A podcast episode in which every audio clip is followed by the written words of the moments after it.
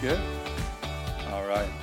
Well, first, I just really want to say thank you um, to Apostle Henry, Pastor Jackie, Pastor Cindy, um, for trusting me to come up here on a Sunday. Uh, this is my first time on a Sunday, so shaking in my boots a little bit. Uh, but it, it really is an honor. Um, and thinking back, so it's been just over seven years, um, and we'll, we'll get into a little bit of how I got here. But yeah, just over seven years, and um, looking across the room, I'm the only one of my age that actually stayed. And um,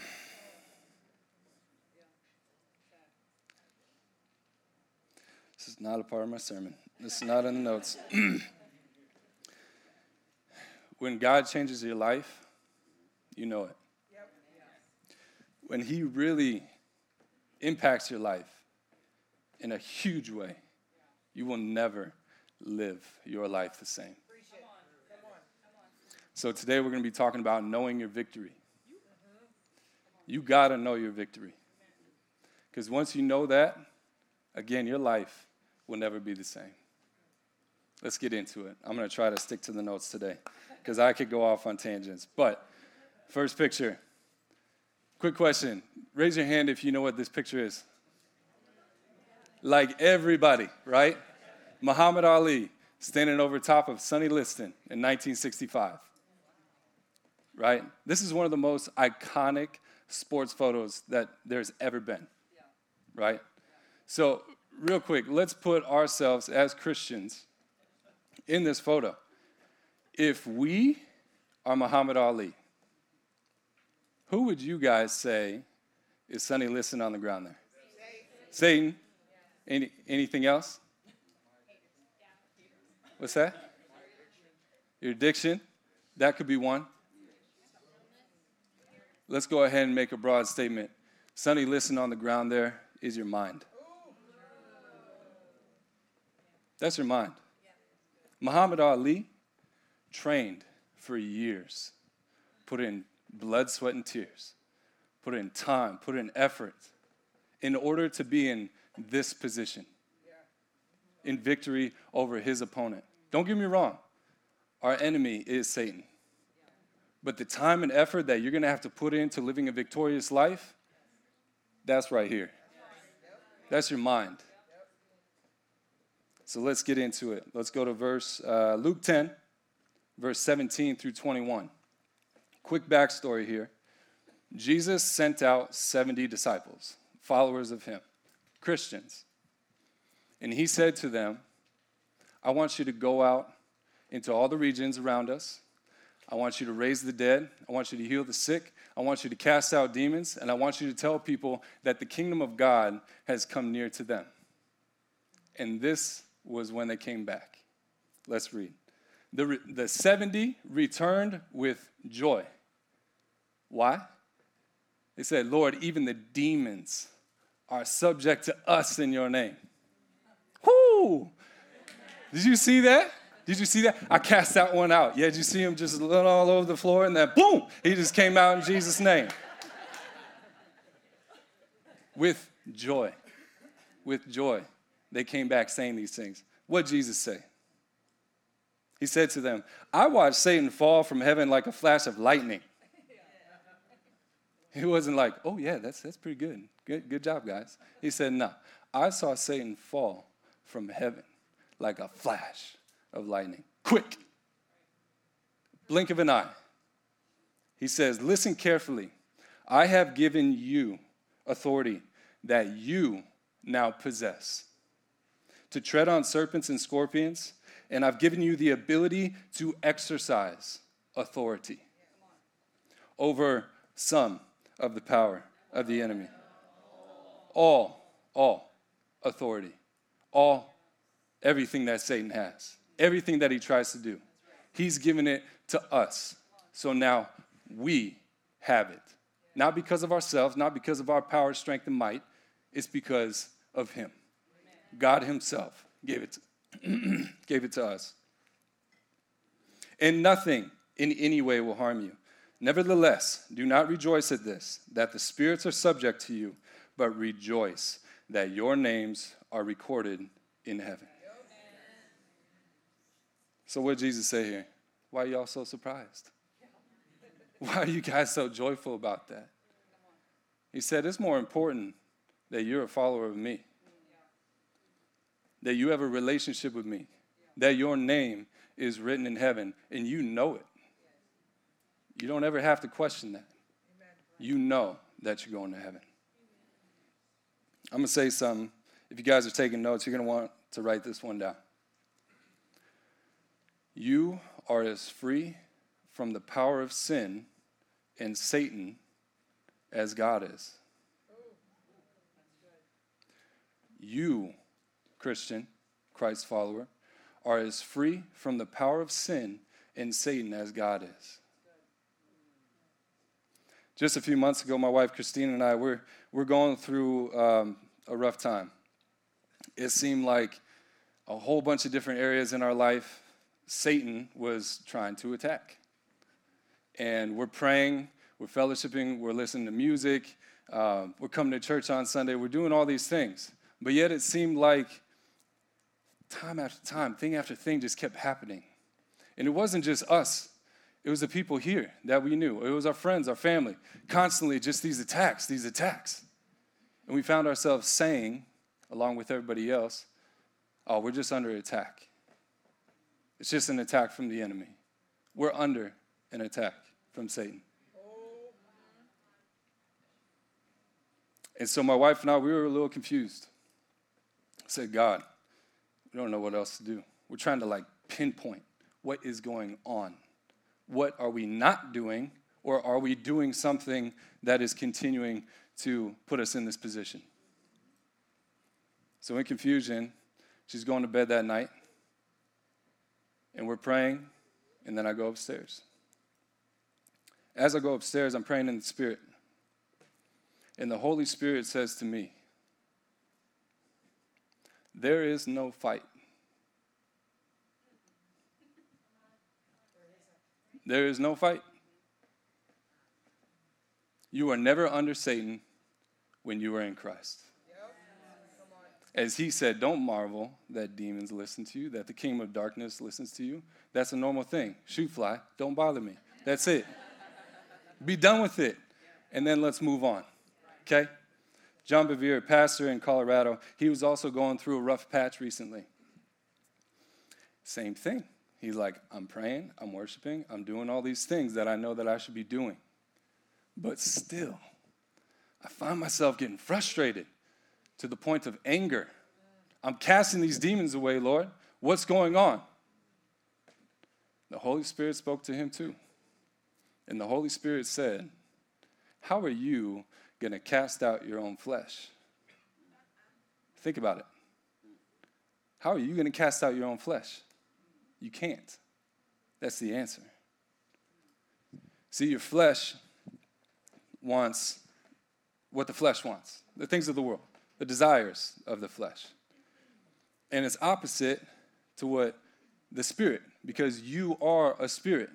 It's opposite to what your spirit wants, which is the things of God. So, what does that leave in the middle? Come on. Your mind. It's your mind. Your biggest battlefield right here. Your mind's right in the middle. Let's go to Romans 12, 2. It says, And do not be conformed to this world, flesh. Don't be conformed to this world any longer with its superficial values and customs, but be transformed and progressively changed as you mature spiritually. It's a mind game. Don't let your mind go this way. Don't let your mind go to the flesh. Don't let your mind go to the world. You put your things on your mind towards the spirit, and it takes time. You have to renew your mind. And why? So that you may prove for yourselves what the will of God is, that which is good and acceptable and perfect in His plan and purpose for you. People always want to know what's my purpose? What's the will of God? If it be your will, Lord, He told us what His will is. You just have to put your time and effort into renewing your mind so that you know what it is. And if you do that, you're going to know what your purpose is. You're going to know what God's plan is for your life. You're going to know exactly what His will is. It's no question. Renew your mind. You see, the, the devil, Satan, doesn't know what you're thinking, he doesn't even know the future. But you know what he does know? He hears what we say and he sees how we react. And he can put lies into our head. And when you react to that, he sees it. So, why is this important? You have to renew your mind to know what the Word of God says. So that when something of your flesh or the enemy comes about, you can react in the right way. You can say what you need to to that issue, to your flesh. Let's go to Proverbs 4, verse 23 and 24. Above all else, above all else, above everything else, guard your heart.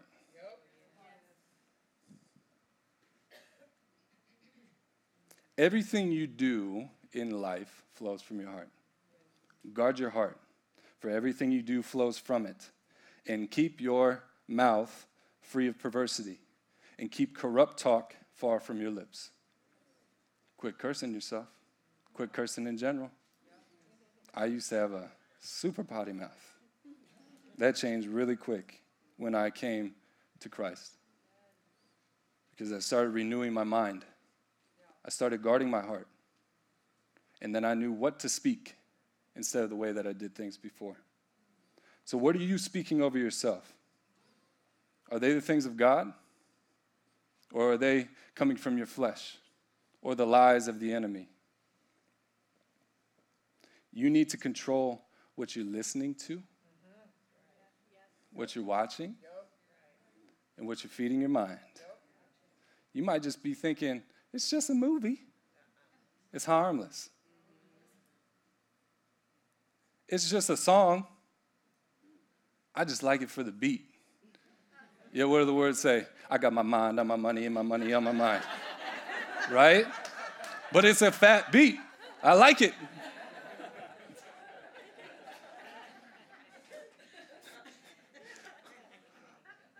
what are you feeding yourself? Right?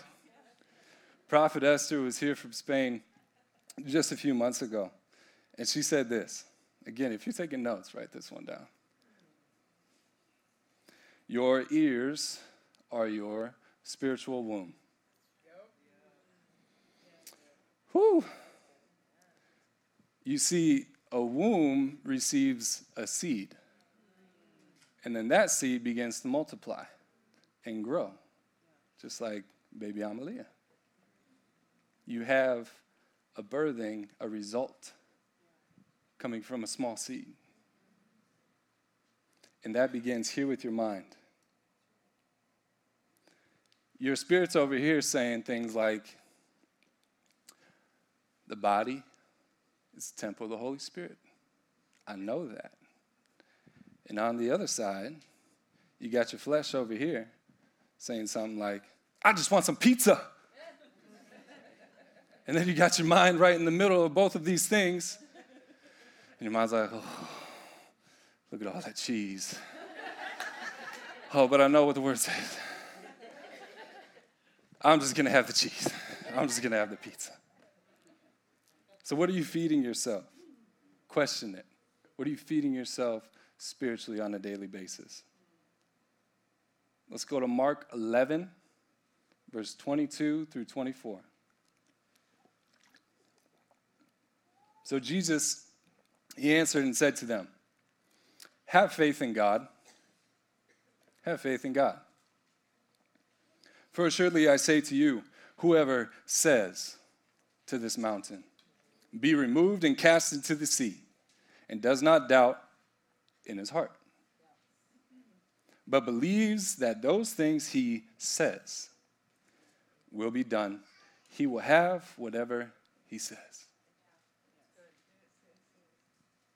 Therefore, I say to you, whatever things you ask, whatever things you say, when you pray, believe that you receive them and you might have them. No, you're going to have them. You will have them.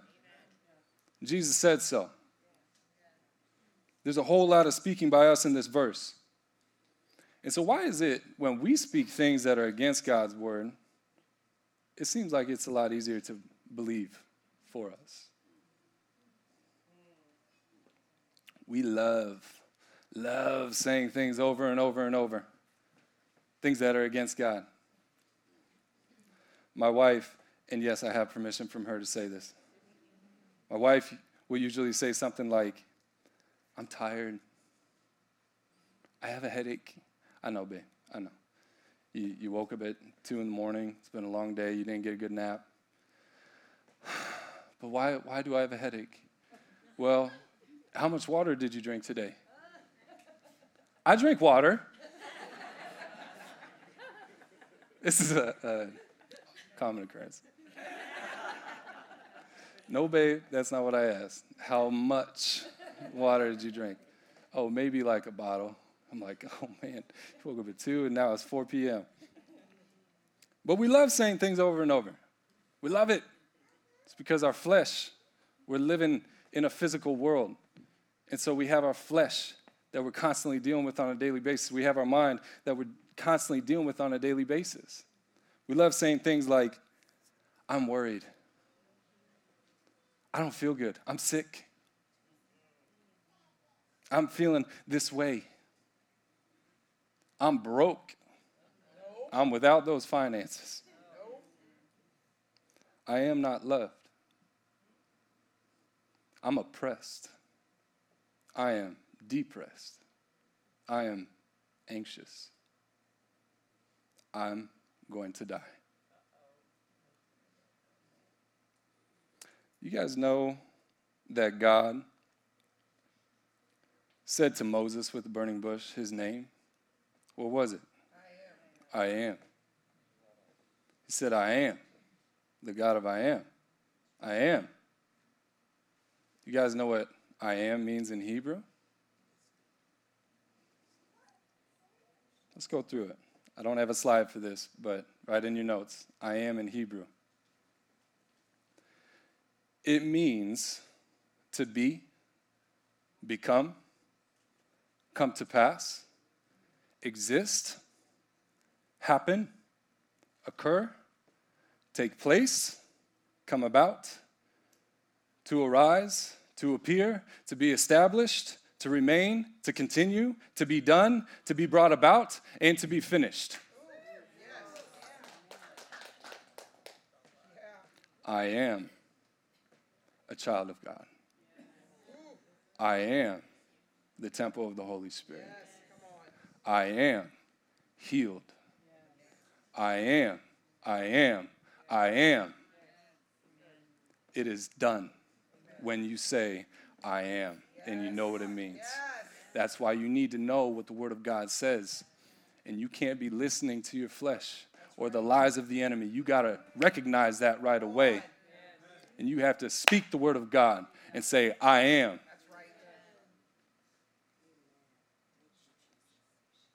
You decide what you speak. Come from a place of victory. Know your victory in Christ. We'll go to the next slide. Yes.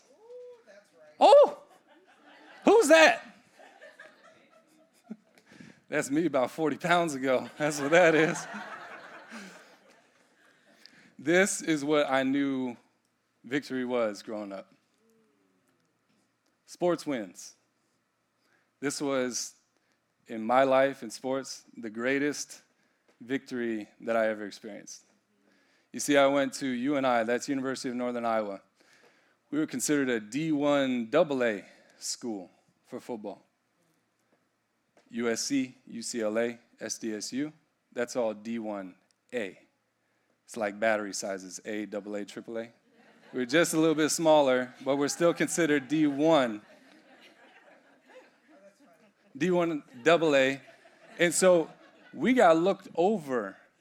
Us that played at these schools, we got looked over by the bigger schools. But yet, every year, a D1A school could play a D1 AA school and count that win towards their record, which then would help them get to a better bowl game. So for us, we had nothing to lose. Zero. So we got in there all hyped up.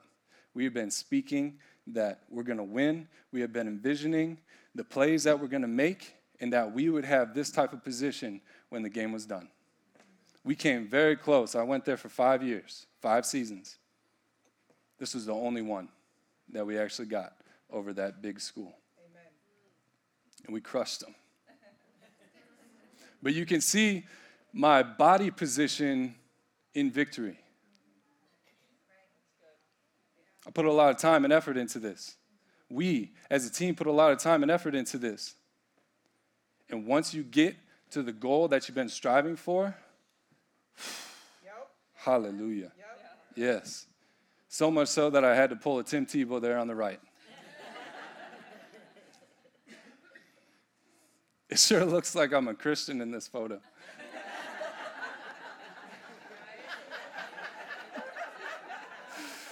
Oh, it sure does look like it. But you want to know something? Two hours after that photo was taken, I was drunk.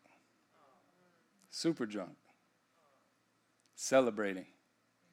Right? We got the win. You got to celebrate, so you drink. That's what the world tells you. You see, these worldly victories, they take a lot of effort, blood, sweat, and tears but they don't sustain you. I didn't get to my first trial in life after this win and say, Ooh, but I won against Iowa State. no, I didn't say that. This didn't matter at that time. All that mattered was the storm or the trial that I was going through, the valley that I was walking through. This didn't help me at all. You see, I grew up in church, and throughout my whole life, if someone asked me if I was a Christian, you know what I would have said? Yeah. I would have said yes. Even though my life never looked that way based on the things that I said and the things that I did, because my heart was not in the right place.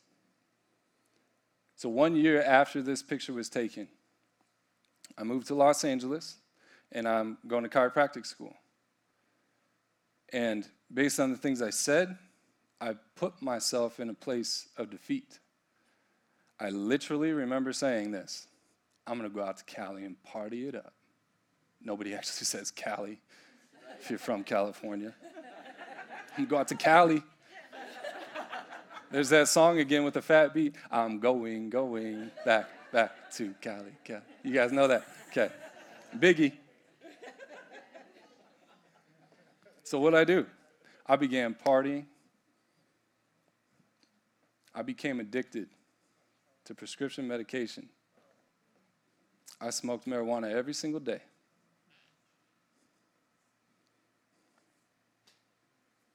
I put myself in a place of defeat. I was already addicted to things, and it just kept getting worse. I was already addicted to chewing tobacco, pornography.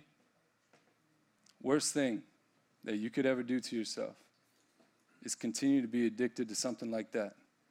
Pornography is one of the worst things for your marriage spirit, soul, and body. I drank every single weekend for the sole purpose of getting drunk and trying to take a girl home. What, Dr. Chris? That's you? Yes. I placed myself in a group of friends who I didn't know at all, and I got into a relationship with a girl who I didn't know either. Things went from bad to worse in my addictions, and it seemed like every single weekend now I was doing either cocaine or MDMA. That's a pure form of ecstasy. Party it up. Addicted. I became violent. I didn't have a football field anymore. I became violent, literally punching doors, walls. I got the cops called on me, put me outside. I didn't know who I was. And I didn't know who I was around. I didn't know who I was surrounding myself with. But truly, I believe that I was always kind of this person a little bit. It was just a little bit bottled up because I was around friends and family back home, and I filled my time with sports and other activities. If somebody asked me at this time if I was a Christian, I would have said yes. I became severely depressed, severely depressed, an emotional wreck. And my relationship with my ex at that time was the most toxic that it had ever been. I felt alone, I felt unseen, unheard, and unloved. I felt like I had no hope. Until one day, I humbled myself and I really prayed. I really prayed. That was the first real prayer of my life. I said, God, show me a sign. Don't go and do that now. Show me a sign. If I'm supposed to stay with this girl that I'm in a relationship with and bring you into the picture, or if I'm just supposed to end it and I'll follow you. I Humble myself to that position. I was tired of feeling the way that I was feeling depressed, addicted, with no hope. So, what God do? He showed me a sign. I didn't ask for any more signs after that, I promise. you shouldn't be living your life in victory asking for signs. But God's grace, He knew who I would become. He showed me a sign that I should not be with that girl. I broke up with her on a Thursday. In Sunday, on Sunday, I was sitting right here. Your life's going to get changed today. That's my mother in law.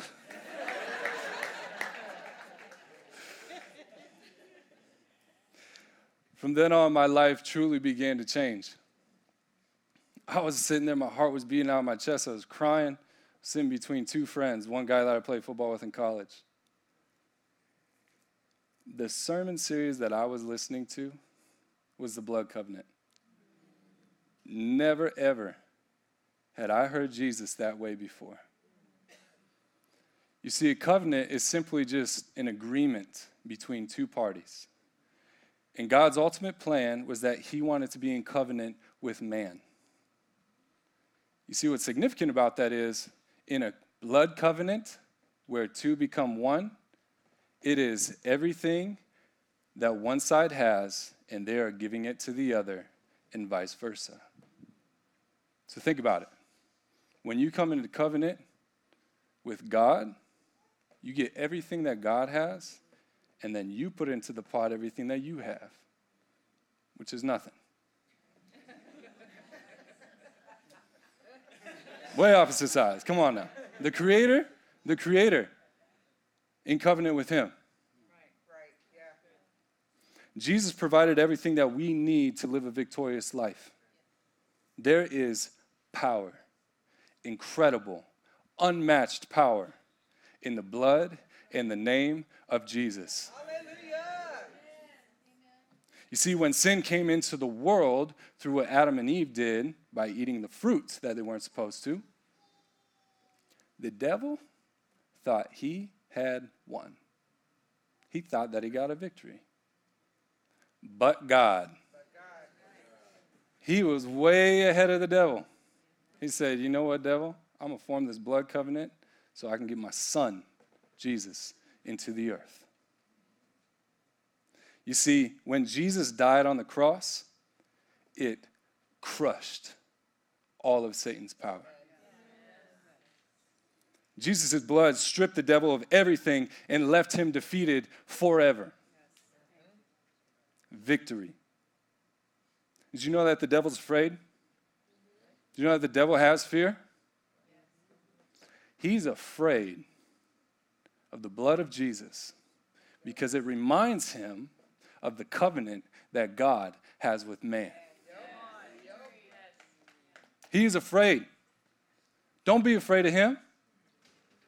Don't be scared of his tactics. Literally, shoo fly, don't bother me. Devil be gone in Jesus' name. Remember the blood? I'm in covenant. That's it. Just say it and be done.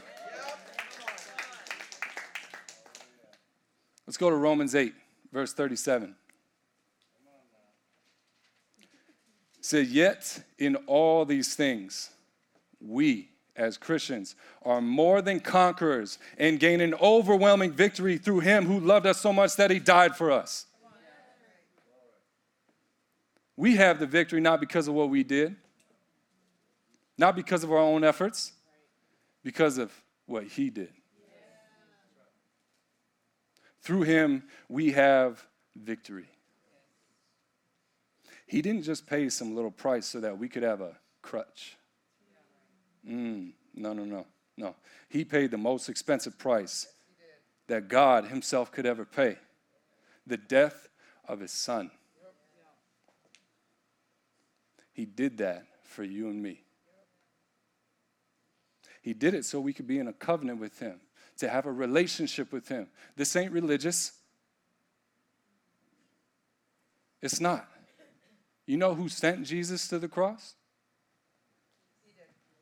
The religious folks, the religious leaders who thought they were doing a service to God, put God Himself in the hands of the Romans. Romans tried handing him back.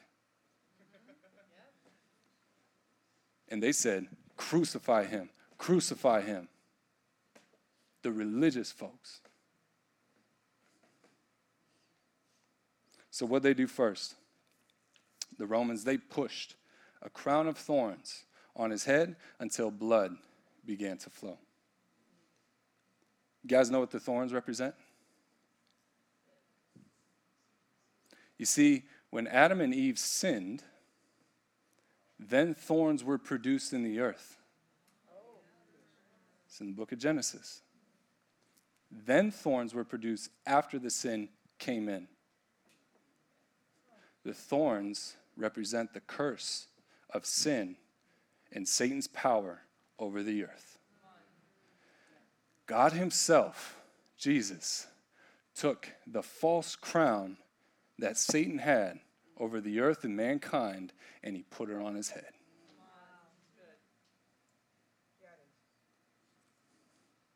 What'd they do next?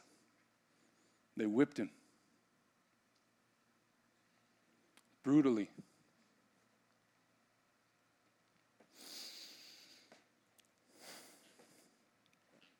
They whipped him naked.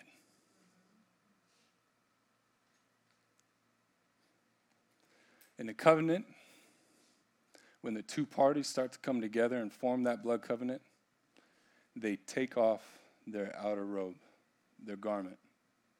That's representing I'm giving everything I have to you, and vice versa. Jesus had an expensive robe, and he took it off as he went to be killed. He gave us his robe of righteousness, and he put on our nakedness. Because what happened when Adam and Eve sinned in the beginning? They finally realized that they were naked. They tried hiding from God, they were shameful. Jesus took off his robe for us, and he put on what we had, which was shame. He put on our nakedness, he took our shame. Son and daughter of God, your shame is taken away in Christ.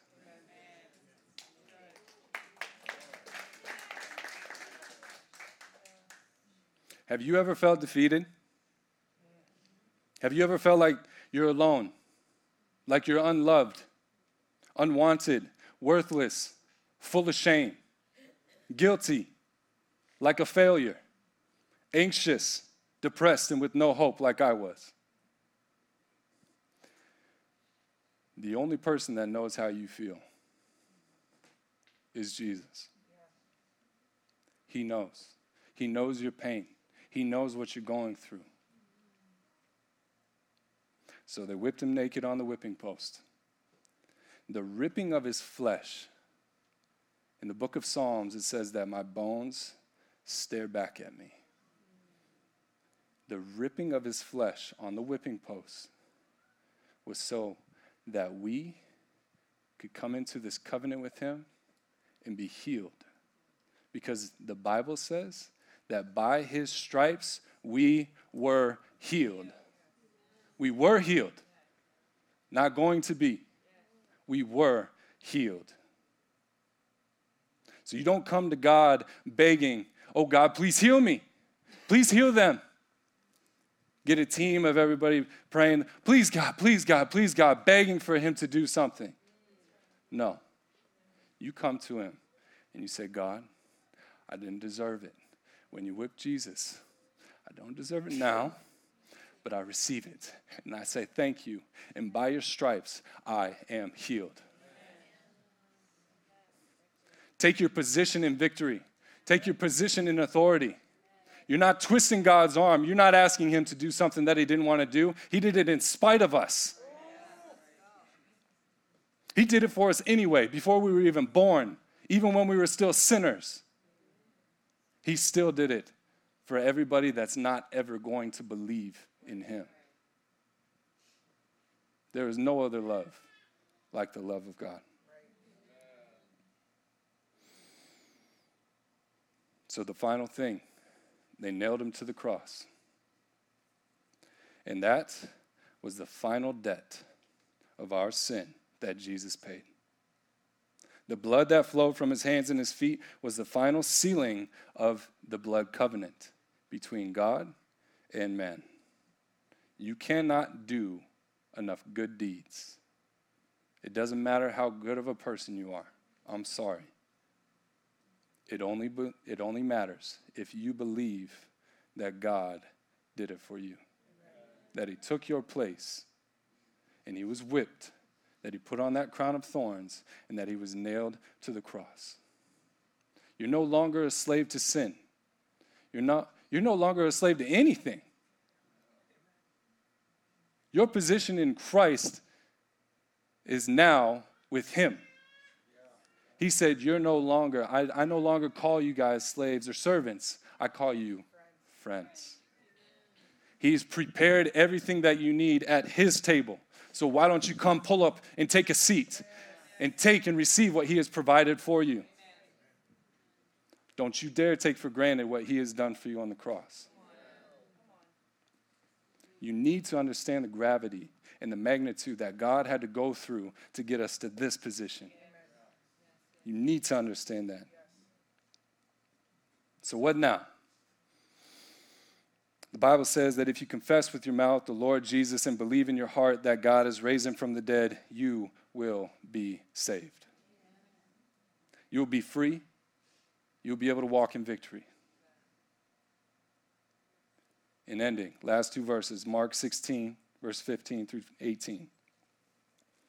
And he, Jesus, said to them, Go into all the world and preach the gospel to every creature. He who believes and is baptized will be saved, but he who does not believe will be condemned. And these signs will follow those who believe. In my name, they will cast out demons. They will speak with new tongues. They will take up serpents. And if they drink anything deadly, it will by no means hurt them. They will lay hands on the sick, and they will recover. You see, when you make Jesus your Lord and your Savior, you die to yourself. You die to the flesh. The exchanging of garments. You take off who you are and you give it to Him. He's already done it. You then live for Him. Just like I did. My life changed when I heard this. My life changed forever. And I began to live for Him. I began renewing my mind and having a relationship with Him. He told you, He told us what our life is supposed to look like once we start doing that. It's right here. If you believe, then you should go. And these things are going to happen. If your life doesn't look this way, I want to encourage you to just look in the mirror. Just take a glance and ask yourself Is this what I'm doing? Am I really living my life for Him, the King of Kings and the Lord of Lords? Or am I living for myself? Am I living for something else? Last one Acts 1, verse 8. You, Christians, shall receive power when the Holy Spirit has come upon you, and you will be my witnesses in Jerusalem, all Judea, and Samaria, and to the ends of the earth. Again, go. But you see, he said this to the disciples, who then became apostles. He told them to go and wait in Jerusalem until the Holy Spirit came upon them and gave them the power. Jesus didn't do a single miracle in his life until we read in Scripture he was baptized and the Holy Spirit came upon him like a dove. Then he went out and he started doing. If Jesus did it this way, the disciples who became apostles did it this way, how are we supposed to think anything else of ourselves? Just question Does my life look this way? Am I really living for Him? Do I know what the Word says? Does my life look like I'm living in victory? Am I walking in that victory? Am I walking in the relationship with God and everything that He has provided for me? If you are, then great. If not, I encourage you to step up in boldness, humble yourself like I did, and start to follow God. Amen. Go ahead and stand with me, please.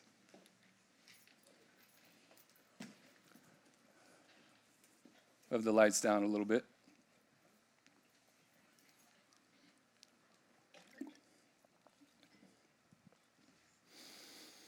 Everybody, please close your eyes.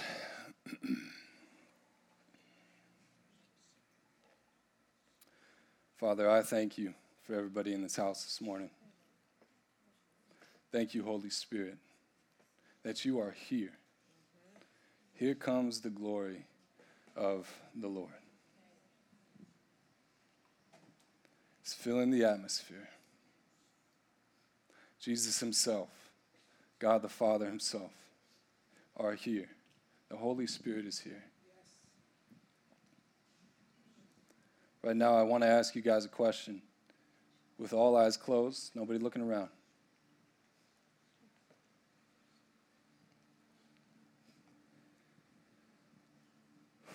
If this touched you like it touched me,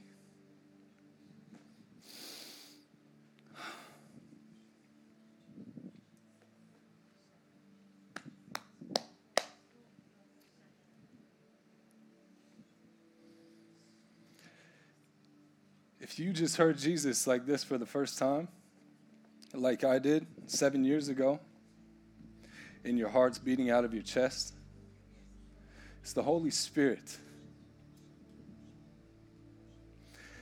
It's because He's speaking to you. It's not by my power and my might that I came up here, it's by His Spirit. And when you understand Jesus, it'll change your life forever. Maybe you were like me growing up. Maybe you weren't doing all the crazy stuff I was doing, but maybe your life didn't look a certain way, the way that Scripture tells us it should. Maybe you think you're a good person. I still thought I was a good person. Maybe you've never made Jesus the Lord of your life, ever. And now you understand because the Holy Spirit gave you that understanding.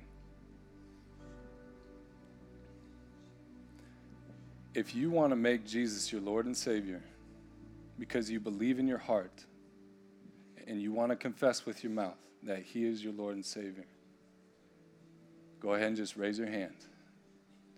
If you want to make Him your Lord and Savior, if you want to rededicate your life, just raise your hand. God sees those hands.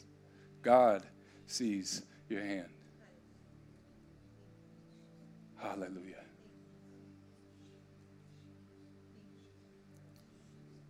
I want everybody to repeat this prayer with me. Heavenly Father, thank you for your son, Jesus, that he died for me that He took my sin, He took my shame.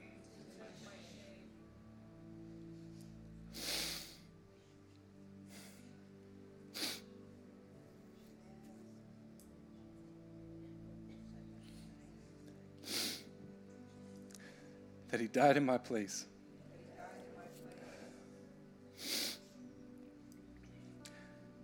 And that you have provided me with